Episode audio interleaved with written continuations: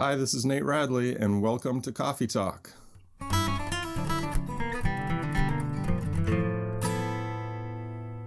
Hello, and welcome again to the official podcast of the guitar department at Berklee College of Music. My name's Ian, and we have another episode of Coffee Talk for you. This week, we're joined by Professor Nate Radley. An acclaimed guitarist, Nate has been described by the New York City Jazz Record as one of the tastiest and most consistent players on the scene. Having performed all over the world, he's done five records as a solo artist, has over 40 record credits as a side person, and has had his music heard on HBO. Professor Radley got his master's from New England Conservatory, where he studied with John Abercrombie, Bob Brookmeyer, Jerry Bergonzi, and George Russell.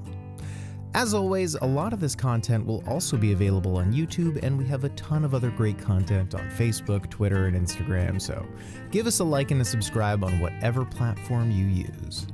Here's our interview with Nate Radley.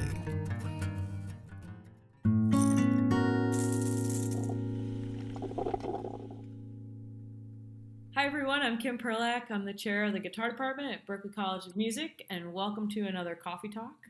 As usual, we are joined by Cheryl Bailey, our assistant chair. Hey, good morning, Cheryl. Morning. Sorry, matching Berklee Guitar Department mug. The, sorry. Oh, Hey, Cheryl, does that mean No. you drained it? No, I yeah, I drank it all, but now I have my water going. So Okay. I think it's good. Cheryl Bailey is a master of ba- balance, and I think it's good balance hydration with caffeination. Cheers, Cheryl. absolutely. Um, we're joined by Ian Steed, as usual, our senior coordinator. Hey, good morning, Ian. Hey all, how's it going? Yeah, right from the office, Hey. from the guitar office. Hey, Ian, is that an old Berklee mug? It is. It's an old Berklee mug, and it's broken.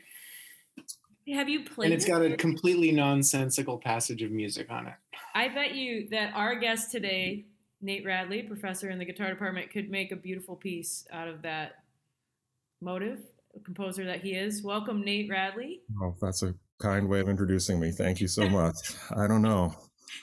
don't I know think you could. probably could. I've seen evidence. I've seen Oh, evidence. well, you're very kind. Um, so, um, Nate, this is your first um, your first year with us on the faculty. it is. It's been a very exciting year for me. Thank you. Cool. Um, so, most importantly, um, to start us off, are you a coffee drinker? And I uh, am a co- I am a coffee drinker. Yes, and um, I am. Uh, I'm staying with. I'm outside of New York right now, staying with some friends. One of whom is a big coffee person, and so we had to like do like four espressos before we got one that was up to his standard of espresso. Mhm. But now we're out of coffee. so, so I'm sitting here drinking water. I had my coffee earlier. I was like, let's get the coffee going for the coffee talk. And and so, but he's got a roast now. So he's he's completely out and he roasts. And um, this is my friend John Wikan. I should give him credit for his expertise. This is a drummer John Wikan's a roaster. Of course, John Wikan's a roaster. I gotta John catch up with him. he's a Is he the machine, or does he do it old school? he's got a machine and he just put a new thermostat. He, he's spent like two and a half hours connecting wires, the red wire to the yellow wire, and now he's got the thermostat, which apparently is a big part of the, the, the machine. I'm learning. Yes. So, Cheryl's a roaster.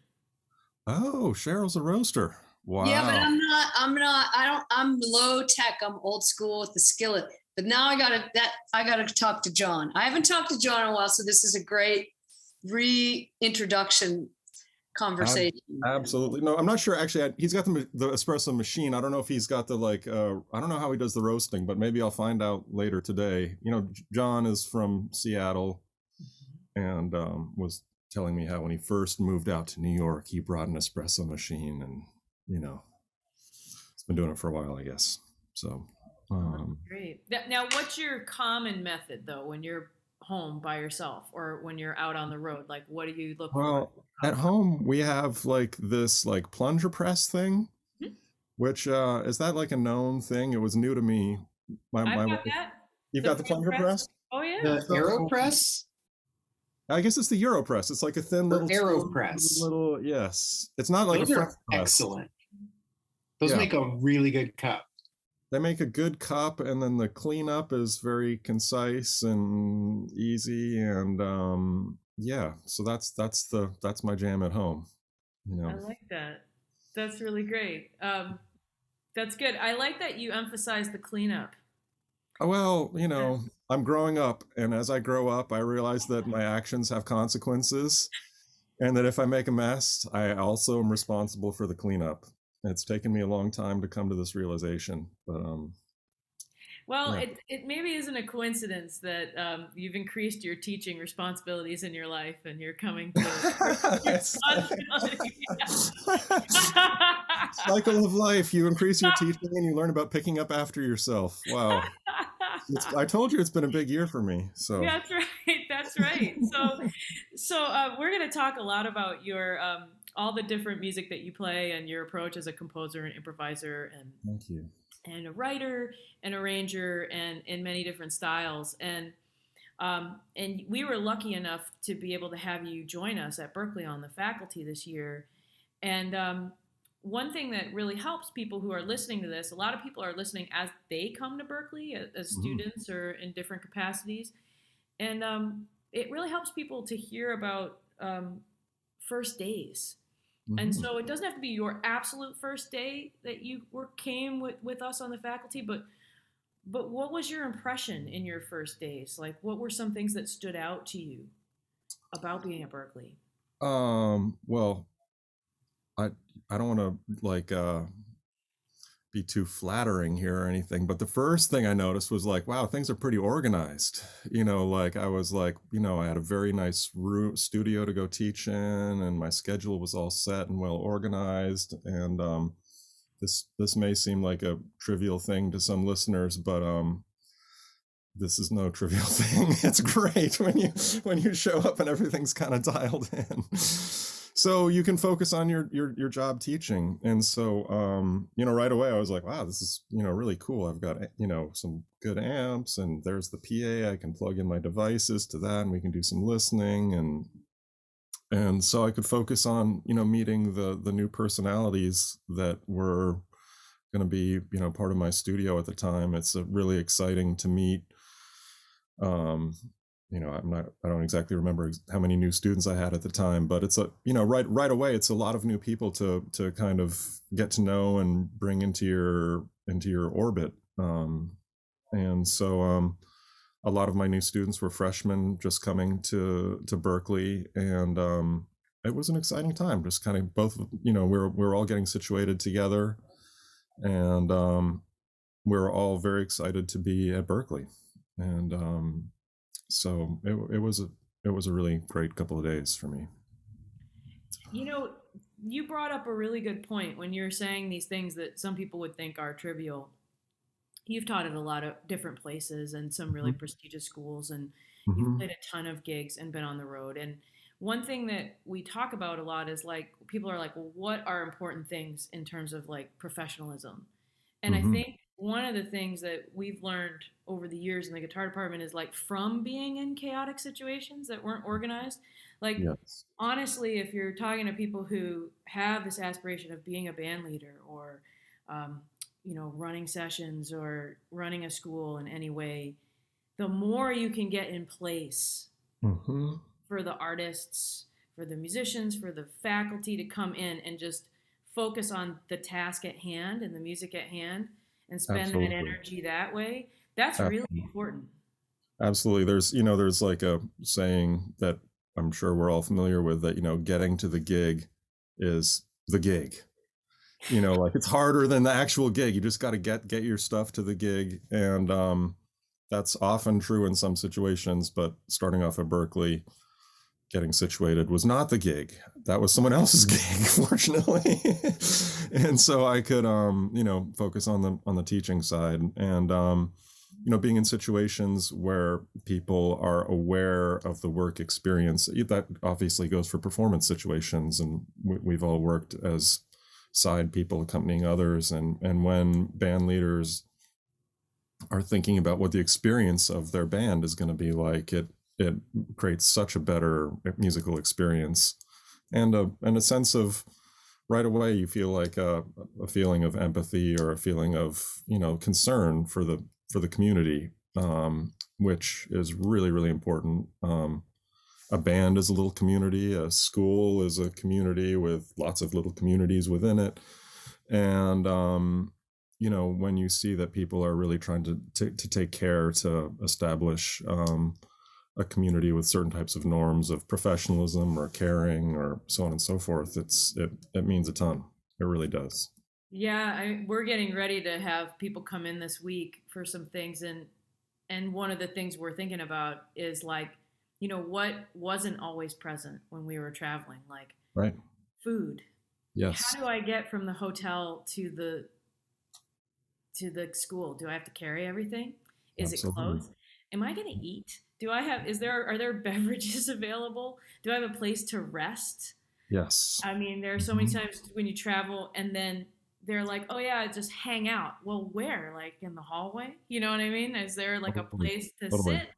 Where am i going to be? And you can feel the energy of the whole thing when you send out an itinerary that has food on it right. rest periods and and things like do you need to make photocopies? Do you need cables um, Yes. do you need uh, any kind of electronics like do you need people to carry stuff for you um, it, it makes a huge difference and and i think like if people are making lists of what to think about these are things that sometimes we only think about because they weren't there yep yep show up somewhere and they're like oh my gosh there's no food you know? yeah well it's exhausting when you know you have to you have to devote so much energy to just taking care of yourself in that situation when what you really want to be doing is sending your energy outwards towards the the community of people you're working with.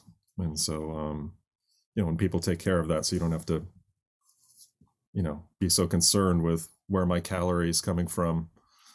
You know am i hydrated? Am i caffeinated? Did i uh you know all everything. You know do i have a guitar cable? Did i remember a guitar cable? Mhm. you know all these things you know. Yeah. Yeah it helps. So um you know but beyond uh, beyond the logistics of starting off my first year at berklee it was really exciting to get to you know meet the community to understand where my students were coming from and experience really that diversity of musical experiences that they were coming to berklee with already which was really remarkable to me. Um you know some of my students um you know when you when you start off sometimes you the first thing that hits you is like wow there are a variety of different levels. Right. But as i dug a little deeper i realized that people were specialists in ways that i couldn't quite see right off the bat. Like maybe someone would come in and would be like a little bit less experienced on the guitar but then i would realize then I- they would play me a song of theirs and i'd be like oh my god this is incredible. Like great songwriting. Less less guitar focus more songwriting focus. Great. Loved it um, some of my other students were more into you know kind of production logic you know that kind of stuff. Um, and again ex- extremely good at that. And so it was really cool um, to get to know people and start to identify what their strengths were. Um, and i was just really impressed you know um, and it's been really fun to see you know some people maybe we'll talk about this more in, in the course of this talk but you know some of my teaching is jazz focused and so some of my students are you know kind of really going for playing jazz and some students come to me with much different backgrounds. Mhm. um, and um, it was just really cool. Like I- one of my students is a really great hip hop producer. And it took me a second to well it actually didn't take me a second. I listened to his tracks in the first in the first lesson and was just like wow this is uh incredible and you know a resource that we can bring in into the lessons too um, Mm.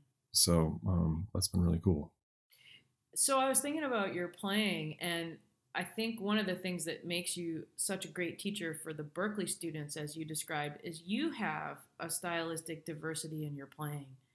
But it Thank seems you. to come from like a core of your musicianship. So I was listening to some of your recordings this this morning, and there are some that are so like obviously roots music and country influenced and Right. really groovy and then Right. there are some that are jazz and then you have new music and you're i was looking at your duos oh and thanks Yeah, they're great. And um, you have a new music component to what you do. You have like a, a traditional, like contemporary jazz part of what you do.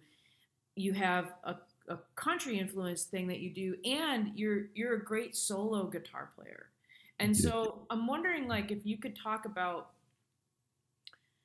what you see for yourself as do you see a common thread in all those things or do you feel like they're separate to you how do you think about that I mean, uh, I I I think of you know actually um, all music kind of being the same.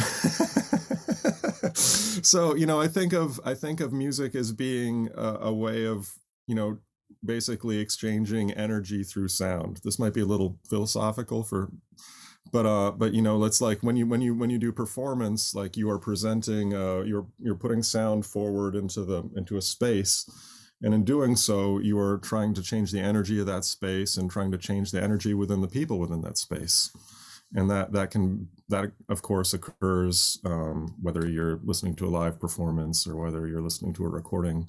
And i think in terms of how that energy is being transmitted you know all music uses the the process of tension and release you know building up tension and releasing tension. And um i'm really just interested in in how that uh those kinds of narratives can be um, presented in a lot of different styles i think probably the, the one thread that kind of runs through things is i mean some of my things might be kind of new music oriented but i still i think of them as songs for some reason. You know i think of everything as um when i think of i don't really think of myself as a composer per se as a as more as a songwriter. Um i you know i really like just how a song can accomplish something in a very concise amount of time. I really think songs are a cool vehicle for what we do as improvisers. I don't when i say song i guess it's it could be kind of abstract what i'm talking about because it doesn't have to be like literally like a paul simon song. It could be uh you know just a very simple monophonic theme or something but it's it's a it's a short or doesn't have to be that short but it's a it's a it's a fairly concise statement of what the what the subject of the of the of the performance is going to be.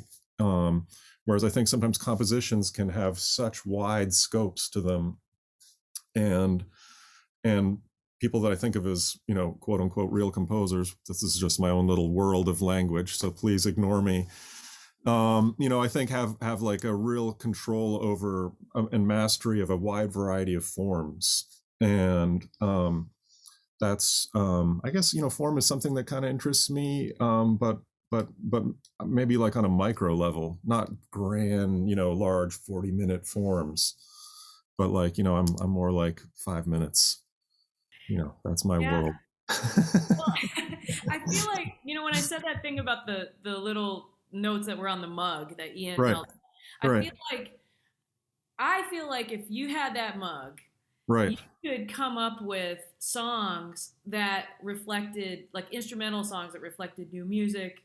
You could Right. take that same motive and you could put it into like more of a country context. You could put it more into a pop context if you wanted to. Because yeah I think, and I'm I'm hoping that you'll talk a little bit about your process in doing those kinds of okay things because sure sure I feel like one thing that is really interesting to me as a classical guitarist who Mhm. like is now learning about improvisation more is that when you, when you see that you mm-hmm. don't just see this melody you see like how it's built and they're like oh look at the intervals in there and like what that might imply harmonically and absolutely what that might mean phrasing wise and that might mean you're seeing a world in there that I would normally do in the reverse way. I would see the entire piece and then I would be like, "Oh, you know what? It comes Right. back to that little line." right right And and so can you talk about that like say you had a melody like that in your task as a writer. Right.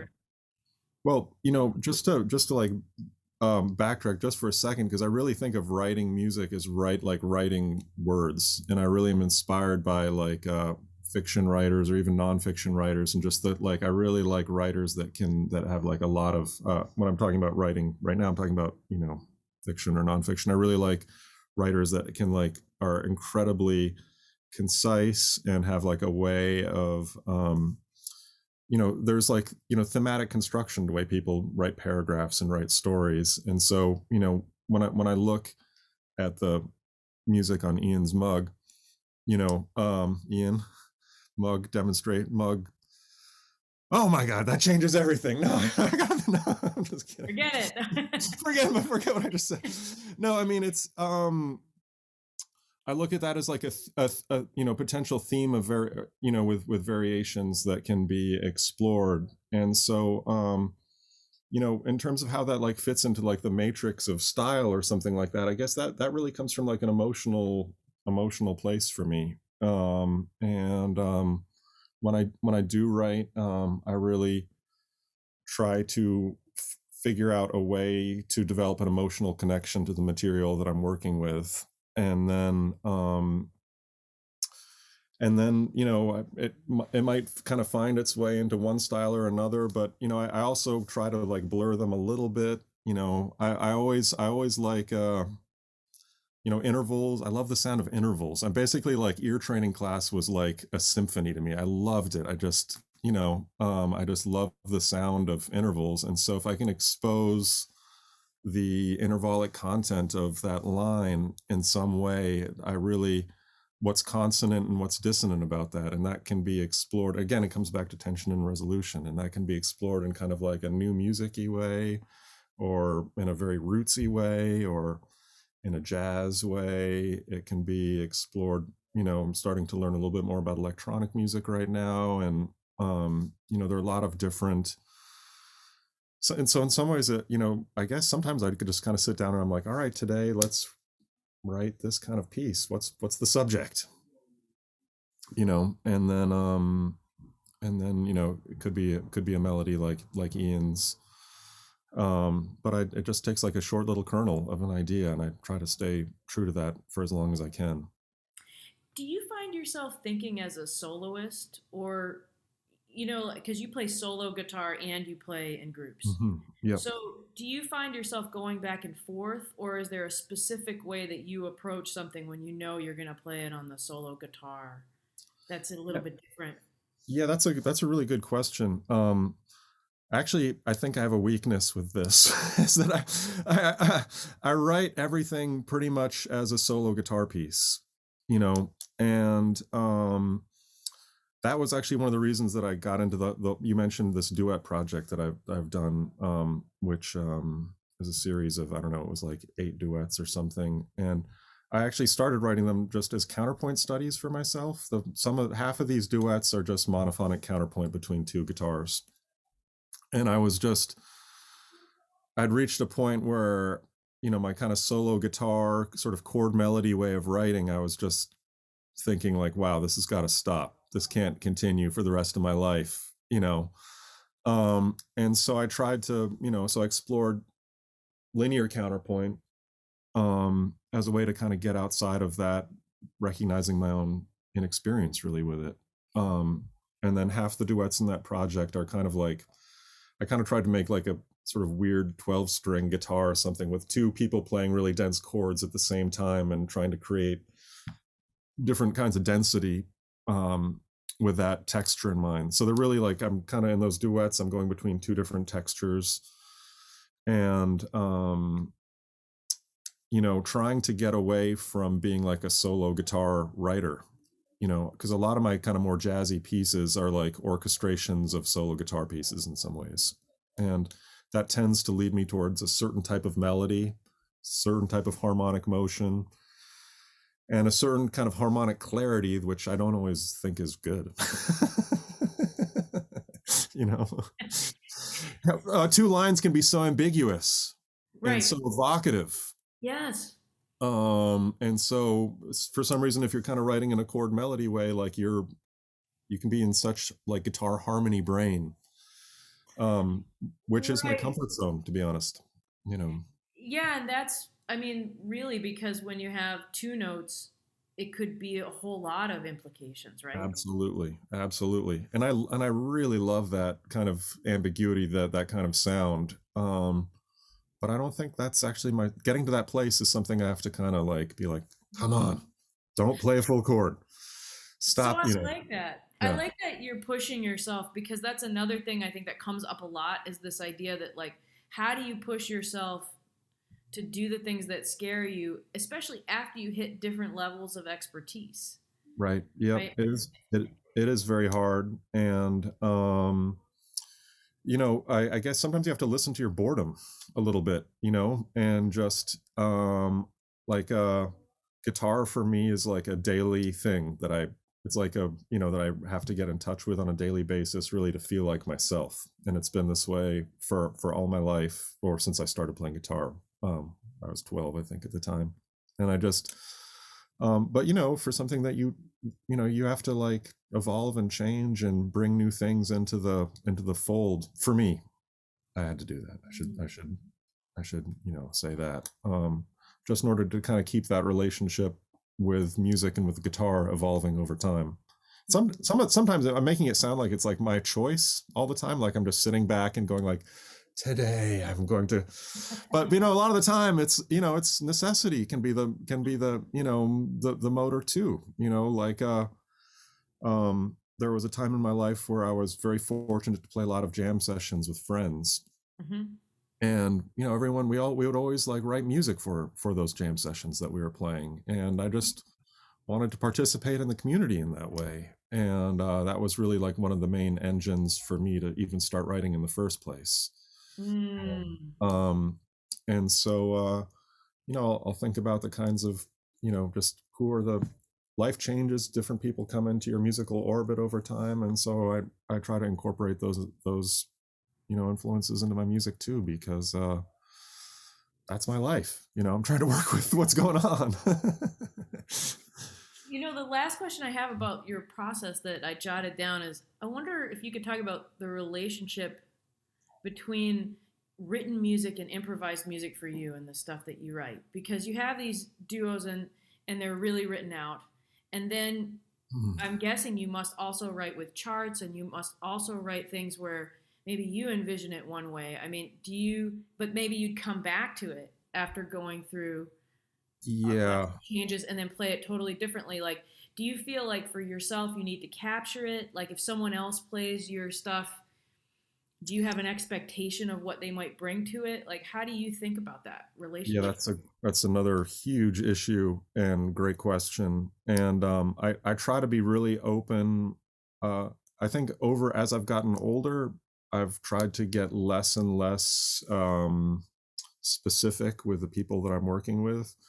I think when I was younger, I would I would write songs and I would have a lot of ideas about how things are supposed to to go down, and I've uh, that was really to my detriment. Uh, you know, in the in the the jazz world, and really actually in every world I've operated in, the the best results come from letting people be free to formulate their own um, relationship to my music, to the stuff that I'm writing, and so um, I trying to get better and better at writing things that allow people more freedom in the way they interpret my music. And I'm trying to write music that is more suggestive of how to interpret it too. It's not it's not a one-way street. You know, so um, I want them to be able to I want the music to be evocative of a certain type of interpretation, but I also want the interpretation to be free and spontaneous, if that makes any sense. It's kind of like almost like a contradiction. Well, no, that's not a contradiction in terms. That seems like that should work together. Yeah, it, Um, well, it's really interesting because how do you prepare, especially if you're looking at something written? How how do you convey it? Is it words? Is it like gestures? Is it like yeah. kind of a, almost like a drawing? Like how do Yeah. you can? That's fascinating to me. Like how do you convey what you want? Well, it's um a lot of a lot of my pieces start off with like a guitar figure. So a lot of times when I'm rehearsing, you know, I'm talking about the music here that's more band oriented, you know, I will I'll just, you know, it's I just do this all the time and again, everything I do all the time is something I should really think about. Is this something I should be doing all the time? But um you know, I just start off with a some kind of figure that I feel like sets the vibe and the tone for the piece and then the conversation can evolve and then as the piece evolves you know if, if the writing is good i feel like the the tension and resolution can be fairly clear to the band members. And and you know i do a lot of editing of the stuff that i've written so it's i definitely after those early encounters and performance it's very rare that i do a you know write something bring it to some musicians and i'm like great another one done. You know it's like i'm always just like uh you know um okay i've got to you know tweak this. Solo forms you know in the jazz world solo forms are really that's a really tricky thing because um in in the course of my time writing i think i've overwritten most of my solo forms. Um and um uh made them like more complex than they need to be. And so again i'm just trying to i'm, I'm trying to distill and simplify and, and make make clear. Um but to get back to your question i uh, and, and this is something actually i was talking about in a lesson this week. One of my students has been doing a lot of writing and bringing in some of his compositions. They, they're very strong. But he he sort of plays me the theme and then he says well then i'm going to tell them to do this. And i'm always just like oh no. Don't tell them to do anything please. Let them you know like you know you uh uh you know you're you're playing with your colleagues and friends and probably the best place to start is where what they think of you know with where they're coming from you know. W- words words and music i have a really hard relationship with like if if i have to like read someone's liner notes in order to appreciate the piece of music I kind of find that a little repellent or something. You know, if things are like too conceptual in that way. Oh, Donnie's coming in here. This is our friend's dog. Come here, Donnie. There you are. Oh, okay. Hi, buddy. Yeah, there he is. Oh, this is great. I used to dog sit Donnie, and so we have we have a little vibe. So. Oh, see. Here he is. Yeah. See, he's very yeah. encouraged by your by your welcoming way that you describe he, your music. He's like my my therapy animal. Yes. Oh, so maybe Donnie yeah. wants to come live in the guitar department. I Donnie would be a great asset to the guitar department. Um, so Donnie, what I was talking about was, you know, telling people, you know, uh, you know, just trying to, um, yeah, I don't, I don't like music that has needs a lot of explanation. I, I, really like things to be immediate and emotional and direct and and it could be incredibly abstract but i still want it to like really hit people in a in a strong strong way mm, that's beautiful. Um, yeah so um though i like to sit around and talk about music with people a lot when it comes time to make music i don't like to talk as much yeah me personally.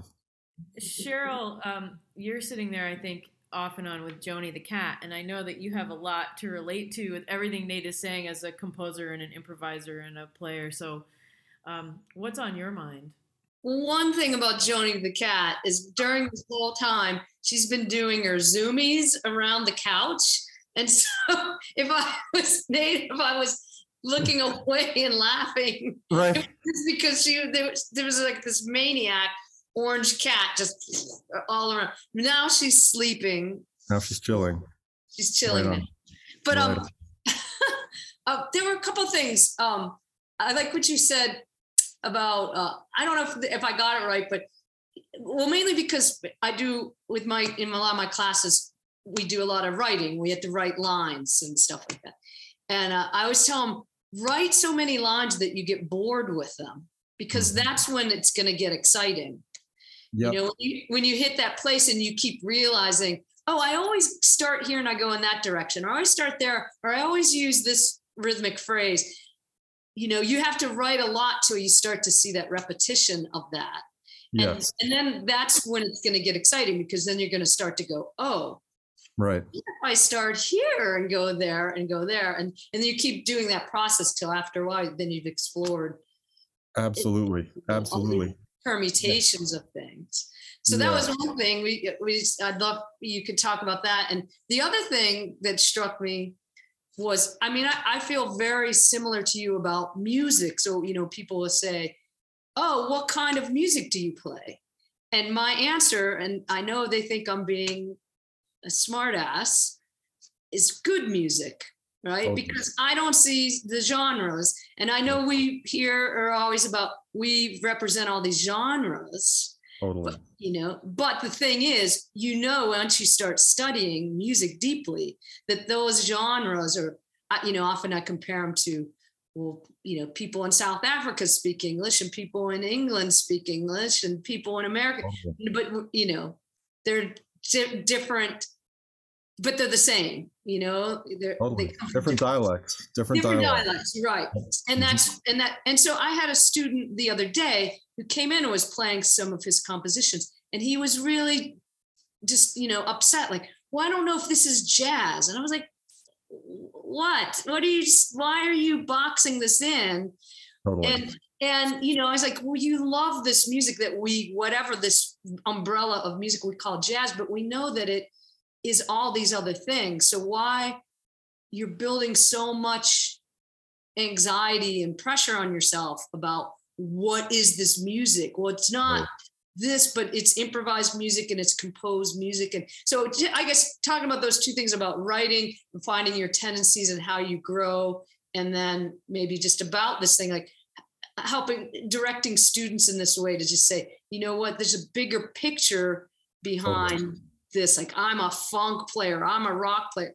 You're a music player right? Totally. Totally. And i you know i find that that students um you know when you ask them about what they listen to just in the in the internet age now it's generally quite diverse. You know there's a lot of music that people are exposed to. And so you know i just have to ask a little bit or just say have you heard this and then i'm like oh you you know like people's listening is usually they've they've got a lot of different things going on, and um, which I think is is is really really exciting. So I, I just you know, kind of along the lines of what you were just talking about, Cheryl, with people that are trying to put their stuff in a certain kind of category and make it maybe safe in that way. You know, I, I, think a lot of times it come, you know, the most interesting stuff to me comes from people being like really honest with themselves about what they really like to listen to, where they're coming from musically, and um, if you know, if, if I really feel pretty strongly, and I could be totally wrong, but if you're really honest with yourself, you, there's a lot going on in everybody. And in fact, non-musicians too. you know, everybody listens to a lot of different kind of stuff. Um, and you know, they might be dipping into certain kind of categories and so on and so forth. But like, you know, um, you know, just for example, like over the summer, like I watched this movie about like Colombian cumbia music. I know nothing about that. Okay. But then I just went into this like phase, you know, and it's like, so, you know, I don't know what that's going to do to my listening, my experience. But, you know, like everybody has these experiences where they where they get exposed to something that's outside their normal realm but it becomes like a little you know part of their musical universe um the, the other thing I was going to say, Justin, and I'm sure Cheryl, you were probably thinking of this Duke Ellington quote when you said, like, I play, I like good music. You know, the Duke Ellington famous quote is like, you know, what kind of music do you play? Do you play jazz? And Duke Ellington said, you know, there, there are two kinds of music. There's good music and there's bad music. And, you know, um, in the world of like subjectivity that we live in like of course that leaves a lot of space for subjectivity. There's abs there's i don't think anyone's saying there's an absolute good music and there's an absolute bad music but just you know don't think of don't think of categories as i think where he was coming from. You've got your own good music. You've got the things that maybe are not as interesting to you um, but just to think of you know your relationship to it rather than the, the genre itself. Um, you know, this that you're both talking about, maybe both of you have an idea about this.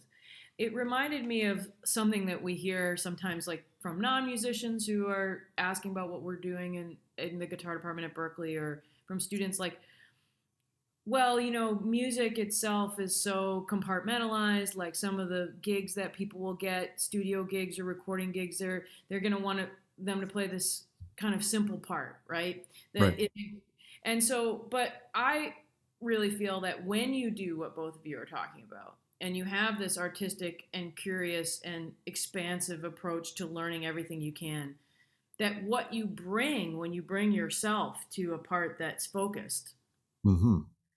is different than if someone only knew how to play those chords or that line or whatever. Do you do you feel that way? I mean, like, how does being um, a musician that has all of the experience and interest that you both have how does that come across when you're playing a part that is focused and and is in one style and maybe is simpler than a lot of the things you're writing when you're writing art music? Um for for me um it it's really improved my ability to listen to a different situation to different situations. Um when i when i go back and, and think about you know the when i didn't have as broad a perspective and of course i'm trying to keep broadening my perspective i'm not um but I, I i'm not sure i would be able to like really listen to the material in the same way. It would be so i would oftentimes kind of was like always shaping things towards a certain type of comfort zone that i had. And then as i as my influences broadened and my listening broadened and i was able to bring that into the way i played guitar too it wasn't just you know just that i like to listen to a lot of different things but i learned how to try to express all those different things in my in my guitar playing that when when it when it would become time for like a simpler sort of thing um i could just listen to it i think a little bit more objectively. I could i could um you know one, one of my teachers made a really interesting comment to me once and he and he i was playing with him and he said um so you know the first thing he said was sounds good and i knew something was going to come after that. So and he said but i want you to imagine that your ears are over there across the room and you're listening to yourself while you're playing. And um i think that might be kind of what i'm trying to get at right now like the ability to kind of like hear myself and not totally be inside myself is something that that uh i think having a lot of broad influences has has helped me be able to do I could kind of hear um, maybe where that kind of kind of piece was coming from in a different way. Um, I don't know. That's yeah, a kind of abstract point right there, but uh, that's that's how I feel about it. Cheryl, do you want to clear up my mess here? Yeah, I, I want I want to say one thing, and then I want to hand it off to you. I think that it's not abstract when, because it translates practically. Right. Like, because when I hear you play, like I could hear you play five notes, and the color and the timbre and the shape of the note and just the maturity you bring to it, it says to me that it's like when someone who is a really great speaker, right, right, says a simple thing and you remember it for the rest of your life and you believe them. Well, thank it's you. It's not someone who only knows how to say a few words. Thank it's, you. You can tell, right? Right you're welcome but it's also true right like it's like yeah. you're you're saying these maybe five notes like someone who's right the best well, public speaker in the world would say five words and it's different than if you only knew five right. words well the, the thing that i try to tell my students is that you know everything you do from the moment you plug in well everything you do before you even plug in your guitar should be intentional but once you plug in your guitar in particular it should be very intentional.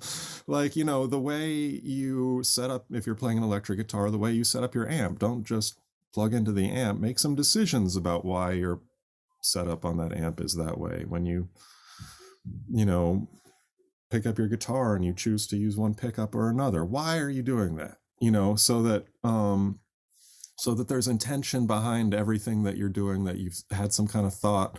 You know i i usually say to my students like you know there's there's not really like right or wrong here. It's just what's intentional and what's not intentional and i want you to have as much control over what you're doing. Like if i say why are you you know if i say like i i didn't like that let's say which i try not to say stuff like that very often but you know i want them not to say well i liked it you know, so there, I, you know, I, I want to go like, I want to get like, well, why did you do that?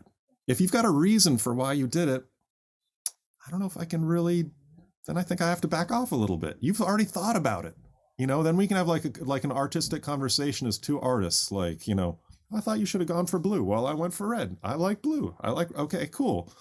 You know, um, but I just want some, some intention behind every little thing and sound obviously is the most you know most immediate way of sensing a musician's intention. When when the you know you just hear the timbre of their voice on their instrument it, it hits you right away. And so i really emphasize that with my students like make your sound very intentional. Yeah. Cheryl what is it for you? What what does having this broad experience give you when you play something focused? Well I mean, it seemed like in the in the context, I I I love that. I'm stealing that. Pretending your ears are on the other side of the room because that gives you that. You're taking your ego out of it. Yeah. Right? And I think also too, if if if you went into a session and someone has a line written and they want it in a certain way, you know, your goal is to to play the music as they are instructing you to. So that means your ego isn't there. Mm-hmm. As opposed to when it is your own gig and you write your own music. So I think having, I think that's what's important about having a lot of those experiences. Also, you know, obviously listening to a lot of stuff. Because if someone says to me, play this like this is supposed to be a like Wes Montgomery, that means a lot more to me than just play octaves because I've right. dug so deeply into that man's playing the feel of it and the note choices even more. Like you don't have to play octaves to play like Wes because yep. that if you've done that depth into that player you know those subtleties of that. Mm-hmm. so so i'm going to do that and it's not going to be like what i would play.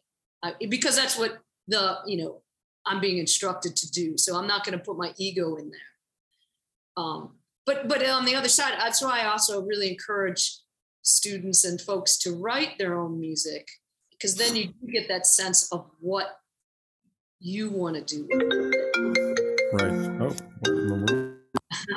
so you know I, I think it's it's a balance of those, being on all those sides of the of the room give you that depth to what you're going to do. But I mean, you know, I, to me, it's really thinking about a thing about taking away your your ego. Like, well, that you know, this isn't what I would do. Well, it doesn't matter what you would do in this situation, you know. So being able to do that, but I think that's also another thing too, what you're talking about with your tone and your intention, like being able to step away from that and look as if I remember hearing something that Jocko would say. He would have these moments, you know, where it was almost he was floating above himself, listening right. to how the whole thing was going. So it's not about you at that point. You're kind, you're looking at and listening at the at the bigger totally. picture. totally.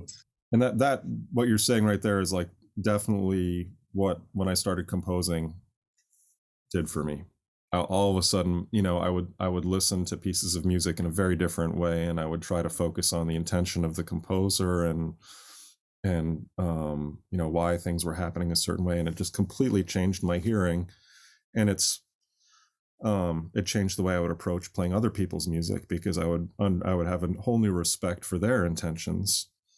And then um, also i feel like you know with composing it's it's like a very it's a process of kind of self determination and finding really who you are. So I think composing is a great way to, as a as a student, just to, you know, to figure out how you f- filter all these different influences. Well, if you want to figure out who you are and what to make of all that, um, I think my best recommendation would be to write a piece of music, you know, and and figure out that's where you're going to have to make those de- those decisions.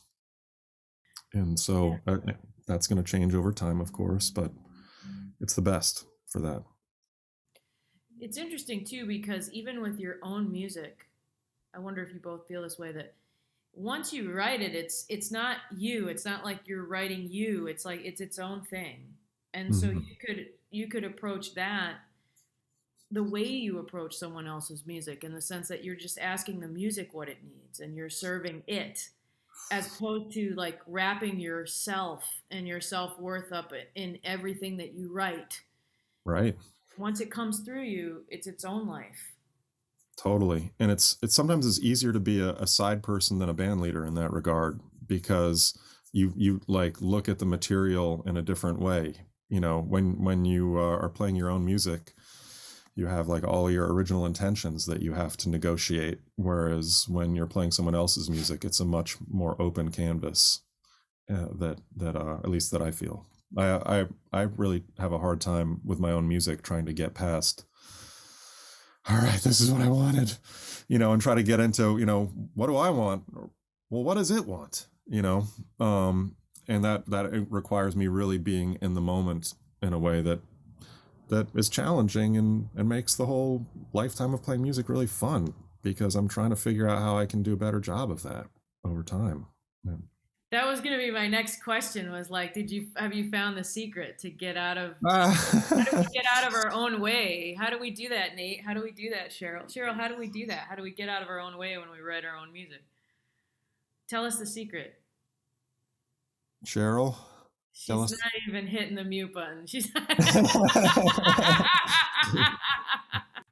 you know, you know, one thing that I think is interesting is uh, when I get to play, I mean, I, I have regular bands that I play with and and it's cool. But I like when I play my music with other bands and see how things right. that they do. It makes me think about it differently. And then when I go back and play with my regular band, those things come out. So, totally. you know, I, I think that is is to play your own music in as many situations as possible and see how the other people add their you know sensibilities to it.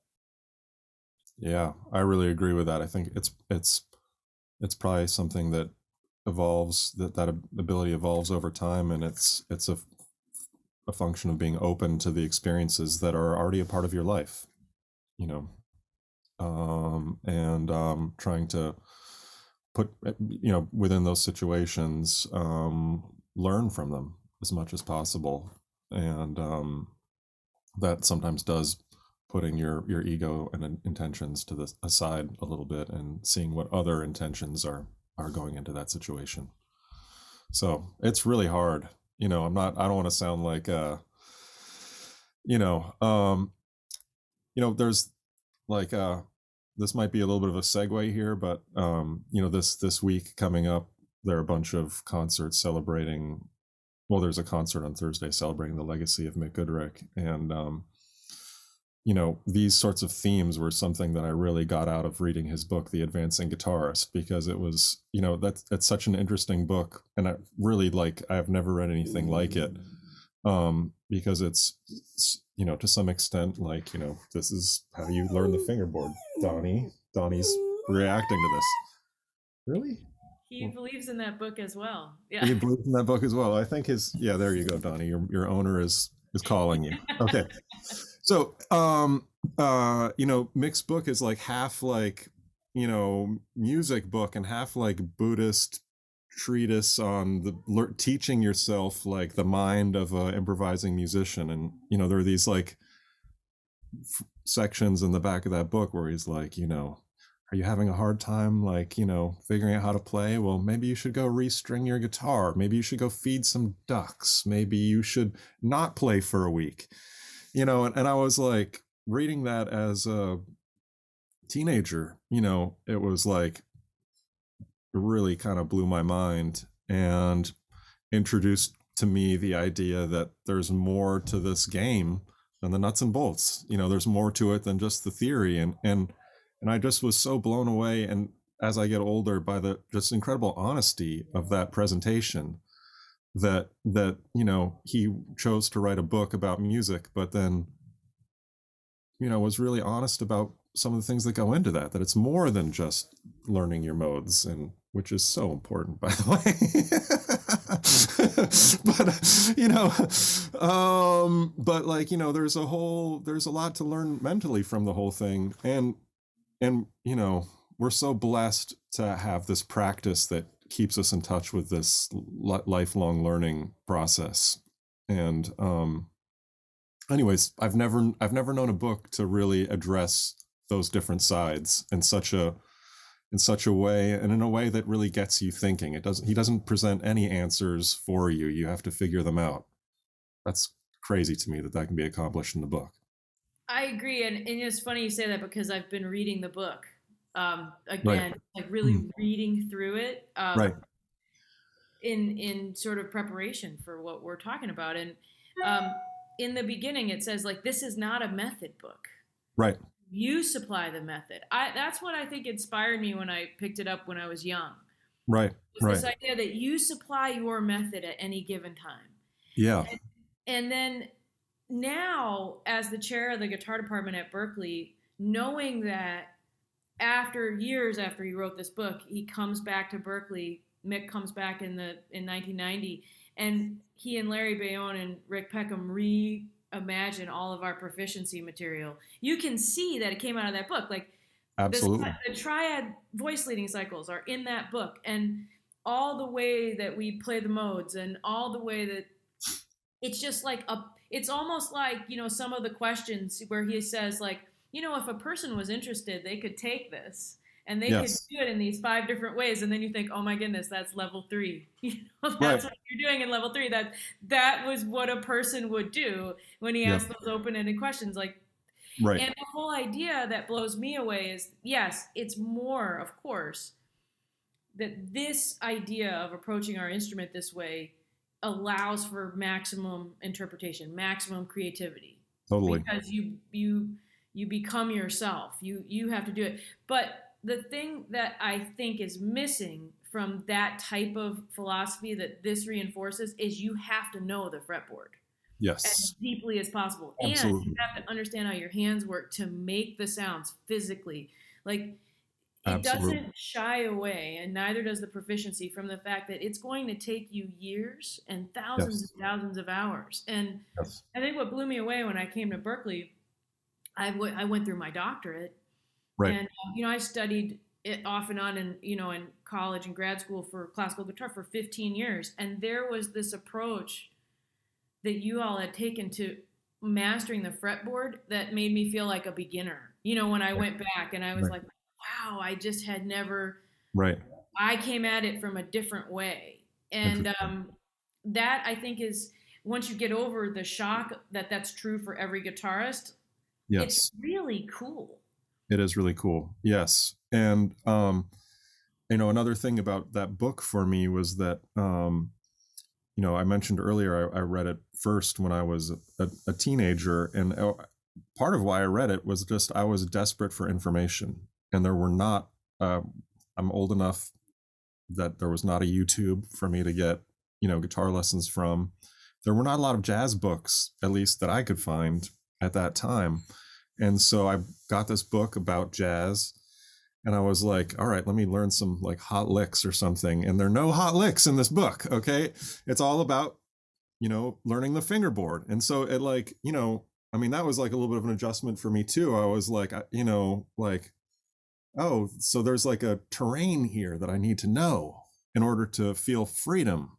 And um that is, you know, I think one of the things that the proficiency is trying to accomplish and it's just one of the things that as guitar players we have to accomplish. You know i make the analogy with my students all the time like there's a little keyboard in the studio i'm in and like you look at the keyboard and you're like all right i see see the notes. There they are.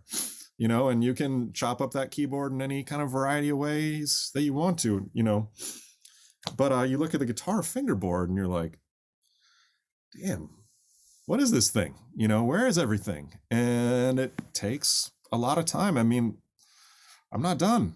It's, you know, it's, it's every time I practice, that's in part what I'm working on, just trying to learn better where things are.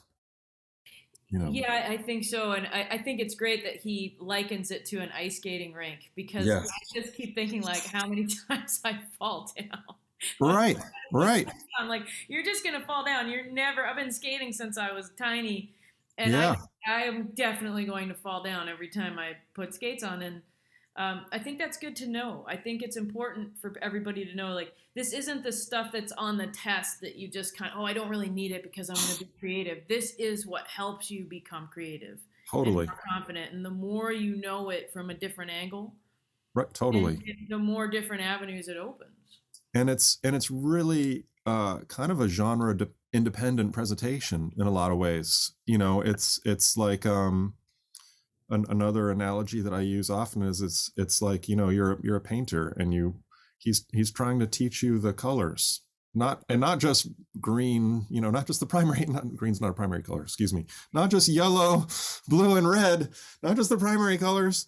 You know he's he's giving you like a, you know the the the big Crayola set, you know, like the hundred crayons or whatever, you know. but you have to you have to like learn the colors. If you're a composer if you're an improviser if you're a you know a, listening is more fun once you know the colors too you know. Um and so that's that's a big part of i think what what he's he's showing us in that book. You know this is where the material is. Paint as you see fit right. you know but but here here you can learn about the colors that you can use in your music irrespective of genre you know? yeah and the book for people who are listening who might not know it's called the advancing guitarist and you can get it it's, right. it's worth it it's a book for life so it's not like you're going to say okay i have a week off i'm going to open this book yep, yep. you can open it but you are not going to close it forever yep know, and it's a hopefully. it's a it's a great book to read like backwards and mm-hmm. forwards and just yeah. like open it up and that's what you're dealing with that day it's you know wow what a cool, mm-hmm. cool book. yeah i think i've never i've never read that from cover to cover i've always done the zen thing just whatever close my eyes and go whatever i page i open is what i need to learn today yeah and, and you keep doing that so i i've probably in my life probably gone through the whole book, but never sequentially. And, totally, it's still always amazing. yeah, me neither. Yeah, and just some, you know, then sometimes you like open it up and you turn to the page where it's just like triad like polychords, like just one full page of just, you know, it's actually kind of beautiful. Um, but yeah. you know, abstract. What to do with that? It's beautiful. Yeah. Ian, what are you thinking about, Ian? Um, Ian has a question he generally asks everybody that might be okay. on now um, or other things?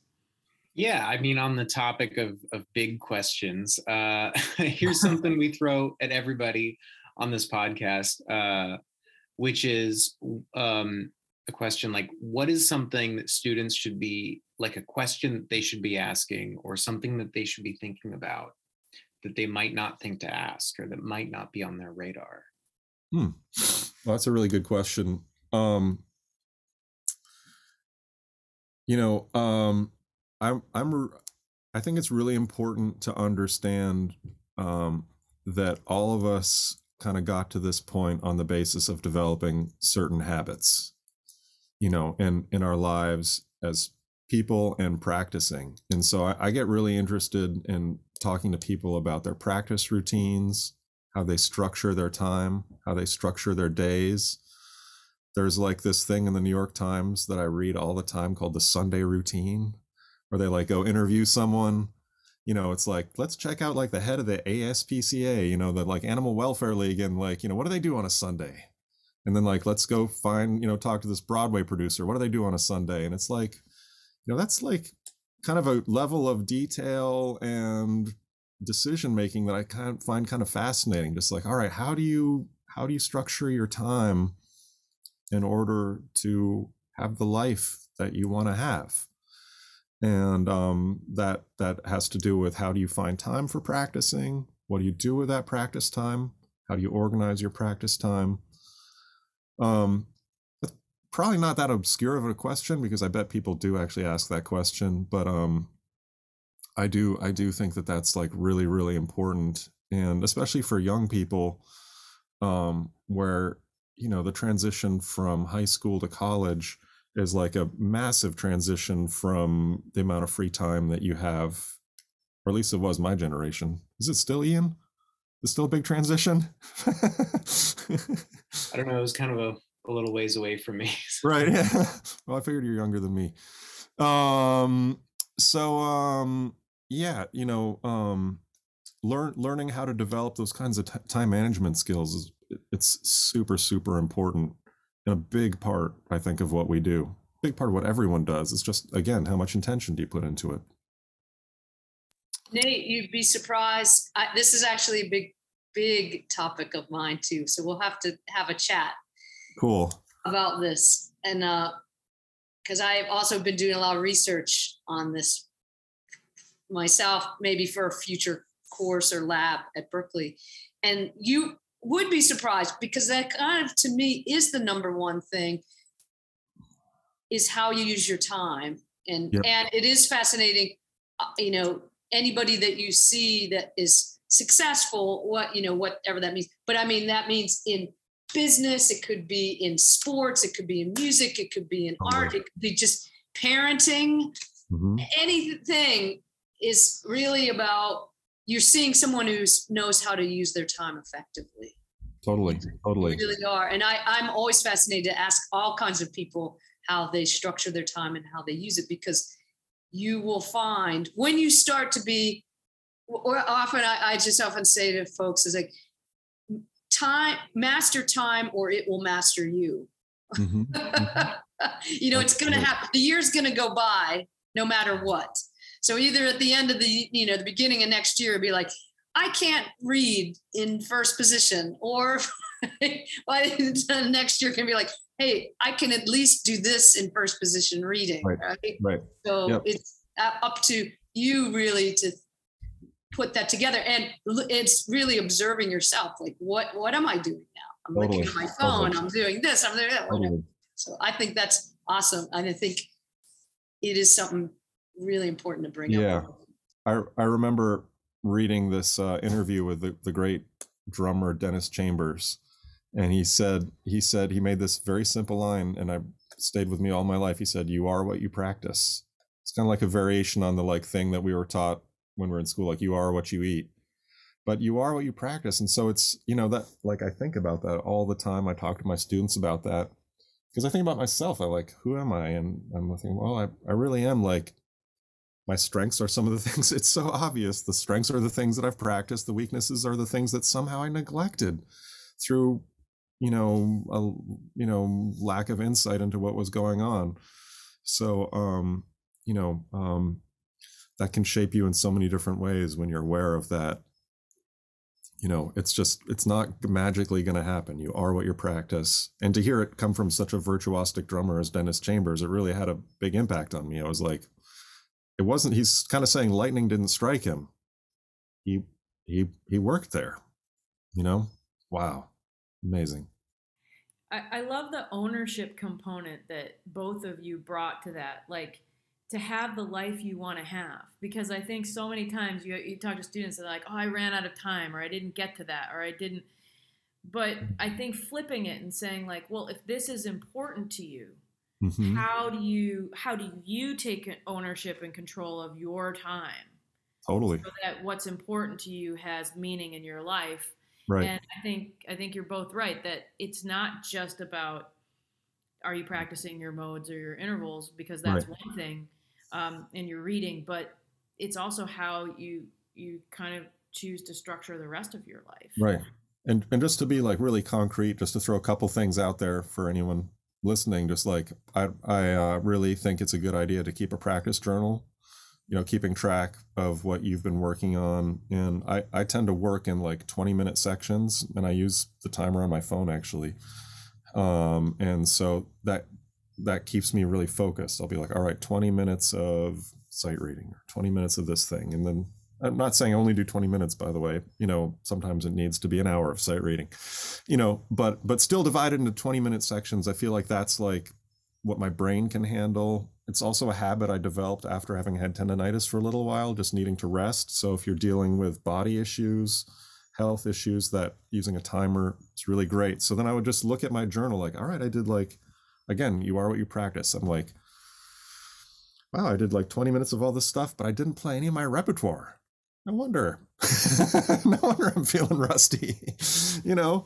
But it's weird. You can, if you don't take notes, you can kind of go down some weird, you know, some weird, you can get in some weird places. Yeah. Cheryl, as we're wrapping up this um, pot of coffee, what's on your mind as we're wrapping it up? Yeah, well, thanks, Nate. This is great. Um, we have to hang out and well, we have to hang out and do some playing, but and definitely talk about this stuff about practicing and. Uh, yeah.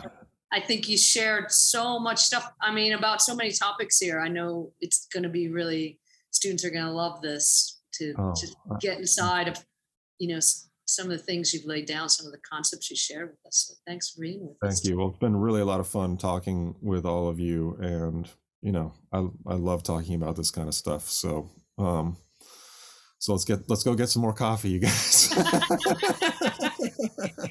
Ian, Ian, what about you? Anything uh, last thoughts on your mind here? Yeah, I mean, there's just a lot of really great practical things here, you know, and some of it's not like unfamiliar if you've been listening to other episodes, but I mean, also it's really great to hear it from your perspective, you know, and also like the talking about bringing your original pieces to other musicians and letting them, you know, interpret it in the way that the music sort of demands is also really cool. Cool. Mm. Thank you.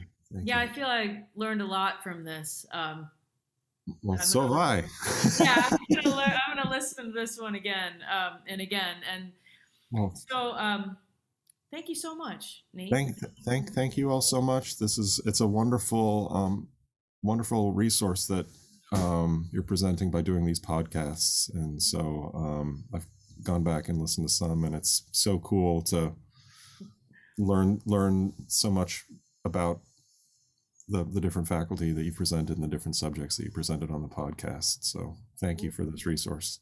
Oh, you're welcome, and and thanks for being a part of it. So I'm going to say formally thank you to Professor Nate Radley. Thank ah, you.